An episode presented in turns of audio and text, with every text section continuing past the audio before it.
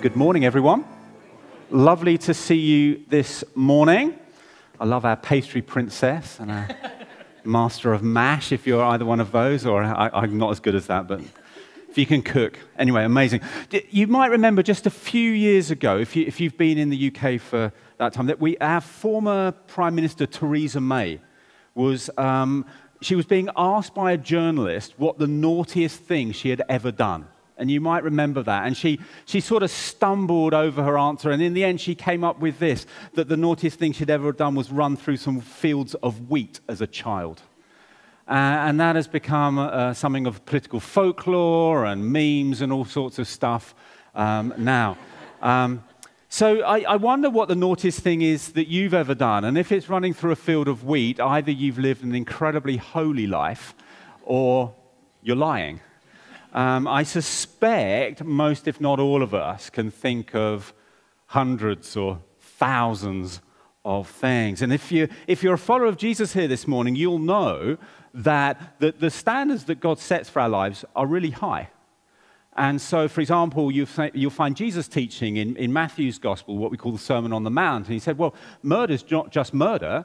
Actually, if, you, if you're angry towards somebody or you think they're an idiot, you've murdered them just in your heart. And he says, you know, adultery is not just about the physical act. It's like if we look at somebody lustfully and so, do you see the way that, you know, the bar is here? And so I suspect all of us can name lots of things that if we're honest, we know that we've messed up and we keep messing up.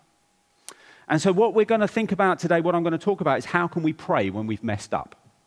And so, this is part of our series on how we can grow in prayer that we've been running across the summer. We're looking at some great prayers in the Old Testament, the first half of the Bible. And so, if you have a Bible with you today, could you turn to Jonah chapter 2? We're going to look at Jonah's prayer. Now, many of us, I suspect, will know the story of Jonah. Jonah starts the first verse of chapter 1 the word of the Lord came to Jonah. And basically, the Lord says to him, Go to this place of Nineveh and preach to them. Jonah chapter 1 and verse 3 But Jonah ran away. Jonah gets on a boat that's going in the opposite direction. This violent storm comes up, and the sailors are kind of they're throwing cargo overboard, and then they kind of think, okay, somebody must have done something wrong here. Who is it? And in the end, Jonah fesses up and says, It's me. Throw me overboard. And they sort of they hesitate, but in the end, they launch him overboard. And the Lord sends this great fish to swallow up Jonah. And he is inside the fish for three days and three nights. One way that I think many of us mess up is by not saying yes fully to the call of God on our lives. The word of the Lord comes to us, he speaks to us in some way, but there is always a ship waiting to take us in the opposite direction. Always. It's the kind of ship of, I'm busy with some other things. This, this is not a convenient part of my uh, time of my life, Lord, to be doing that. I'm busy with my job or career. I, have got a new dog. I've got children and they need me. Lord, you clearly don't know that I have children. Otherwise, you wouldn't have said that to me. Right? As if that was a surprise to the Lord the word of the Lord comes. Maybe it's the ship of we don't feel like we're good enough or qualified, so we jump on that ship and it's going in the other direction. Maybe it's the ship of was that really the Lord? We know it was, but then we just sort of we push it as oh no, no, it can't really have been him. Maybe it's the ship of, you know, if, if, I, if I give my yes to what the Lord has said, can I trust him to provide for me? Will, will it all work out all right? Well, there's always a ship waiting to take us in the opposite direction. So let's read Jonah chapter 2. If you've got a Bible with you, the words will come up on the screen. You might have a device. Jonah chapter 2. From inside the fish, Jonah prayed to the Lord his God. He said, In my distress, I called to the Lord, and he answered me. From deep in the realm of the dead, I called for help, and you listened to my cry. You hurled me into the deep, into the very heart of the seas, and the currents swirled around me. All your waves and breakers swept over me. I said, I have been banished from your sight. Yet I will look again towards your holy temple. The engulfing waters threatened me. The deep surrounded me. Seaweed was wrapped around my head. To the roots of the mountains I sank down. The earth beneath barred me in forever. But you, Lord, my God, brought my life up from the pit. When my life was ebbing away, I remembered you, Lord, and my prayer rose to you, to your holy temple. Those who cling to worthless idols forfeit God's love for them. But I, with shouts of grateful praise, will sacrifice to you. What I have vowed, I will make good. I will say, Salvation comes from the Lord. And the Lord commanded the fish, and it vomited Jonah onto dry land. Wow. One of the questions that I want to just throw towards us before we get into Jonah's prayer is to ask the question is this story real, a historical event, or is it a parable, a fictional story to make a point? And the reason I do that is because if you look at commentaries, theologians, they will have differing views on this. And here's an approach that I think is wise to take as we come to texts like this, but also lots of other texts in the Bible.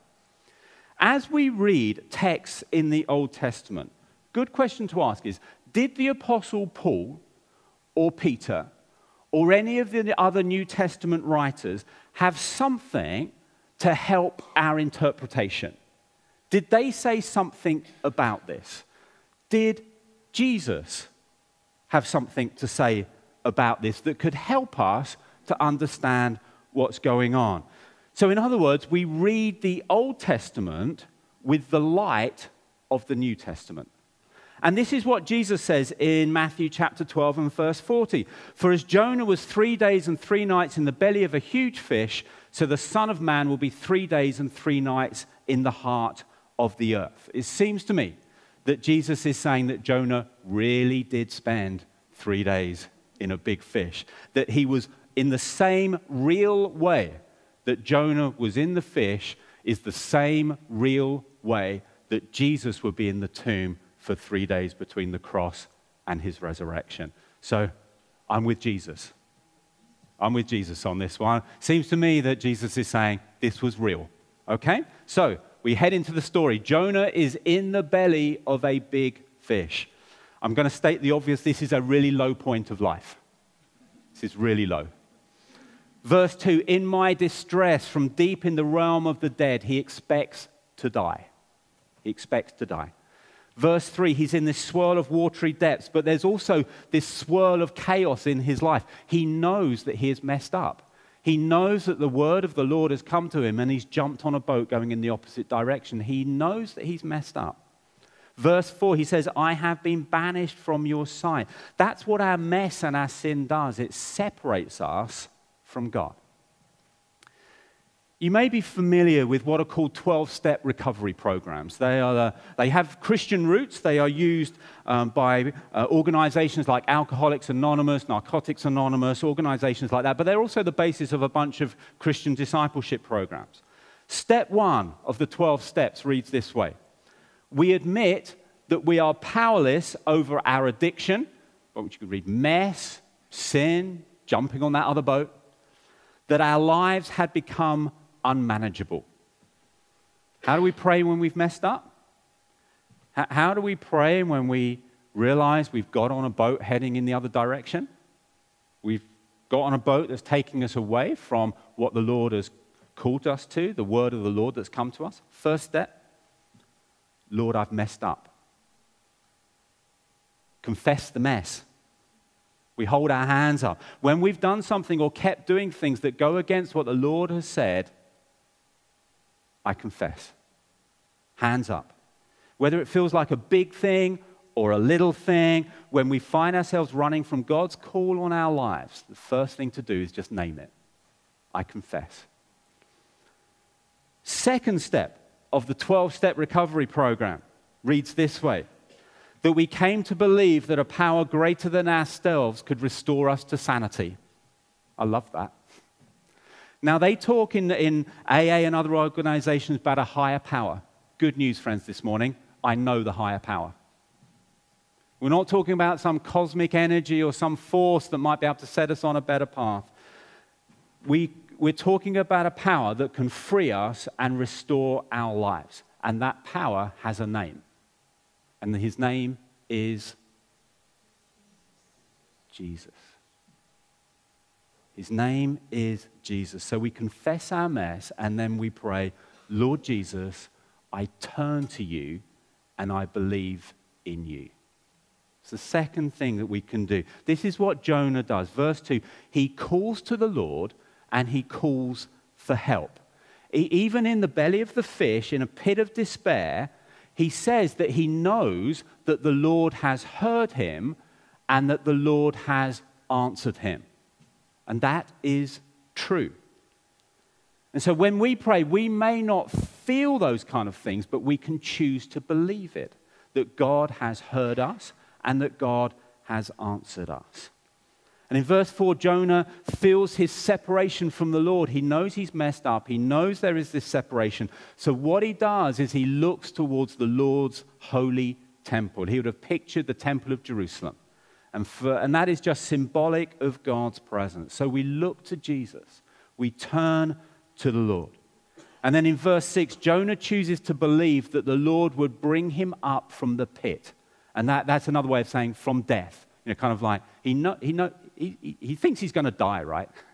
You don't, you don't survive this kind of experience. And so he's asking, he, he's believing that the Lord would bring him up somehow from the pit, even when he's still in the pit. He didn't know how the Lord was going to do it, he just chose to put his trust in the Lord. Let me share just personally for a moment. For those of you that know me, you'll know that I'm wired fairly logically and analytically. I like plans, I like to think through scenarios, I like to know how things are going to work out. And, I'm grateful that the Lord has made me that way. But as I go on as a follower of Jesus, I'm finding that I have to embrace way more mystery way more unknown, stuff that I just don't know. You see, if I was Jonah in that moment, I'd be wanting to know exactly how the Lord was going to rescue me. Like, exactly, Lord, how are you going to get me out of this place? And sometimes the Lord tells us, but most often he chooses not to. And that's because we have to live by faith, not sight. We live by faith, not sight. We choose to trust that the Lord will do it even if we do not know how. And so I share that because that's part of my personal journey of having to embrace far more mystery and unknown. And I would commend it to you. And I love what Jonah prays in verse 9. He says, I, I, But I, with shouts of grateful praise, will sacrifice to you. Now, again, we go back to Jonah's day. To bring a sacrifice, you would bring a cow or a sheep or a dove or a goat to the temple as a sacrifice. How many cows, sheep, or goats do we think they were in the fish's belly, alive and in good state to be a sacrifice? I'm hazarding a guess at zero.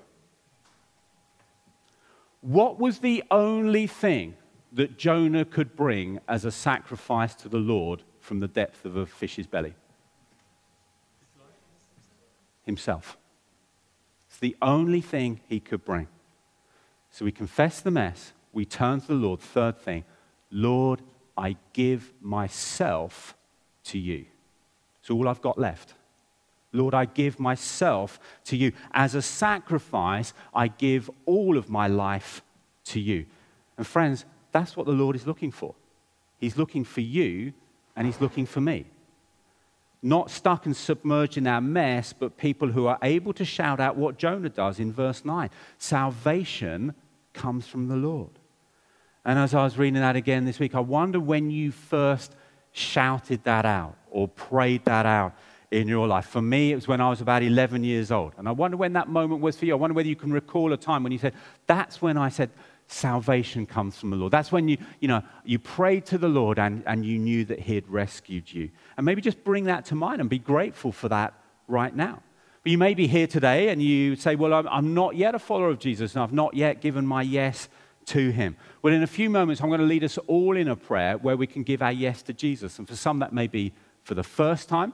And for others, um, like me, I'm going to say yes again because I want to keep giving my yes to Jesus simply because saying yes to Jesus unlocks our future, saves us from our past, and unlocks our future. It unlocks hope in us. As I said earlier in the talk, at the heart of Jonah's mess was not saying yes to the call of God on his life. Jonah chapter 1 and verse 1 the word of the Lord came to Jonah. The Lord spoke to him, but Jonah ran away.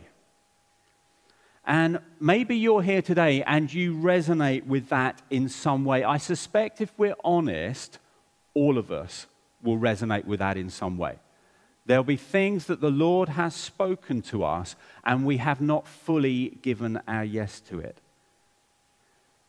And what we've done is we've found a boat heading in the opposite direction. And maybe where you are right now, you feel that you're still on that boat, that you've just set off from harbor, and the Lord has spoken to you recently, maybe, and you've just set off. Maybe you feel like you're in the storm. You feel like you're caught up in that swirl. You know you're heading in the opposite direction, and it's heading towards like some stormy moments. Maybe you feel like you're overboard, and it's kind of like, oh my goodness, I'm now going to start drowning. I've headed in a different direction than the Lord has for me, and I feel like I'm starting to drown. Or maybe we feel like right now we're in the belly of the fish. You know, hope has gone. That thing that the Lord spoke to us, it feels like hope has evaporated from that thing. Or maybe you resonate with that part of the story you've just been vomited up on the beach and you're covered with whatever's in the belly of a fish. And it's messy and you're wondering what next? What am I going to do next? Here's what happens. So remember Jonah chapter 1, verse 1. The word of the Lord came to Jonah. After Jonah is vomited up on the beach, on the beach, Jonah chapter 3 and verse 1 says this. Then the word of the Lord came to Jonah a second time. The word of the Lord came to Jonah a second time. For me, this is one of the most beautiful verses in Scripture because I think it resonates deeply with our story. Because how many of us here, no, no need to indicate, how many of us here recognize that we need a second chance? And a third, and a fifth, and a thousand and thirty eighth, right? This is our story. The rescue of God gives us a second chance. The word of the Lord came to Jonah a second time. Our mess is not the end of our story. It's not the end of the story. Our future does not have to be defined by our past. Good news today, friends. In Jesus, there is freedom, there is redemption, there is rescue, there is the hope of a new start. The word of the Lord came a second time. I'm going to close with this, and then we're going to share communion and, and, and ha- have our normal ministry time. I, I, was reading this quote last week from a guy called Neil Young. Some of you may know him. He, he's the pastor of Causeway Coast Vineyard, which is a wonderful vineyard church that's part of our family of vineyard church. He's also a really great leader. And, and he, he wrote this, he tweeted it out, and it, it just resonated with where my heart was at for this morning. He said, My obedience to God is a marker of my trust in God. When I trust Him fully, I obey Him fully. Any deviation in my obedience is a sign of a deficit in my trust. I'm thankful that His grace and mercy covers me in this, but in so many ways, I wish it didn't have to. And I love that. I love one of the prayers for my life and for us this morning is that our trust would increase. That when we hear the word of the Lord, when that comes to us, we would unflinchingly say yes. I'm grateful for the grace and mercy that covers my deficit. I want to trust Him more. Amen? Amen. We're going to um, share, um, well, I'm going to pray for us because I said that I'll just have a moment where we can give our yes to Jesus, either for the first time. So you may be here today and you've never uh, given your yes to Jesus, or you may just sort of know that you've been uh, disconnected from a life of faith, but you're here today and you hear the word of the Lord coming to you, and you're saying, I'm going to give my yes to that. But for many of others here today, I, I would love us to just to give our yes afresh to Him today. That in, in whatever the Lord is speaking to us about, that our answer is an unequivocal yes. So, should we pray? Should we just bow our heads together just for a moment? Lord Jesus, thank you that your word comes to us a second time. That you are loving, that you are generous, that you keep on reaching out to us even when we've turned our back. Lord, I, am sorry for the mess in my life, for, for, the ways that I have turned my back, for the ways that I've, tur- that I've jumped on that ship heading in a different direction. And so, Lord, in this moment, I hold up my hands again and I say, I'm sorry. And so, Lord, I pray that in this moment you would meet me with amazing grace, extraordinary love, abundant mercy. Jesus, wipe the slate clean in my life. Set me on a new path. Jesus, I choose to give my yes to you. I choose to trust you. I choose to believe you. And so I turn to you. I open my heart to you. Lord, fill me with your Holy Spirit. Help me to go on giving my yes to you. In Jesus' name. Now, just as we've got our heads bowed, if you've prayed that for the first time with me this morning, or because you know that you're wanting to reconnect in a life with God, could you just catch my eye as I look around? Because I want you to know this moment is real for you. Um, and I would love just to, uh, for us to catch up at the end of our service. So I'm just going to look around. If you've prayed that um, with me for the first time today, then just uh, catch me after the service. Wonderful. Thank you. For those that have just caught my eye, do come and chat with me. We've got um, a pack here which can help you to take some next steps um, in a life of following Jesus. Wonderful. Now, before our ministry time, we are going to share uh, communion together. So, Ash, Jacob, and the guys, do you want to come and uh, get yourselves ready? Uh, Al, come and, Alarin, come and join me too, would you? So, I, I read a verse earlier from Matthew chapter 12 that I'm going to read again. Um, For as Jonah was three days and three nights in the belly of a huge fish, so the Son of Man, this is Jesus talking about himself, so the Son of Man will be three days and three nights in the heart of the earth. You know, one of the things as we read Jonah's story, that, that part where he's in the fish's belly for three days and three nights, it points us forward to the death and resurrection of Jesus Christ. And one of the ways that we remember that together is in communion. So that's a reminder of the evening before Jesus died on the cross. He had this meal with his disciples. And as part of the meal, he took some bread and he broke it. And that's a beautiful thing. We, we, we remember in just this symbol of broken bread the broken body of Jesus Christ that's broken for us.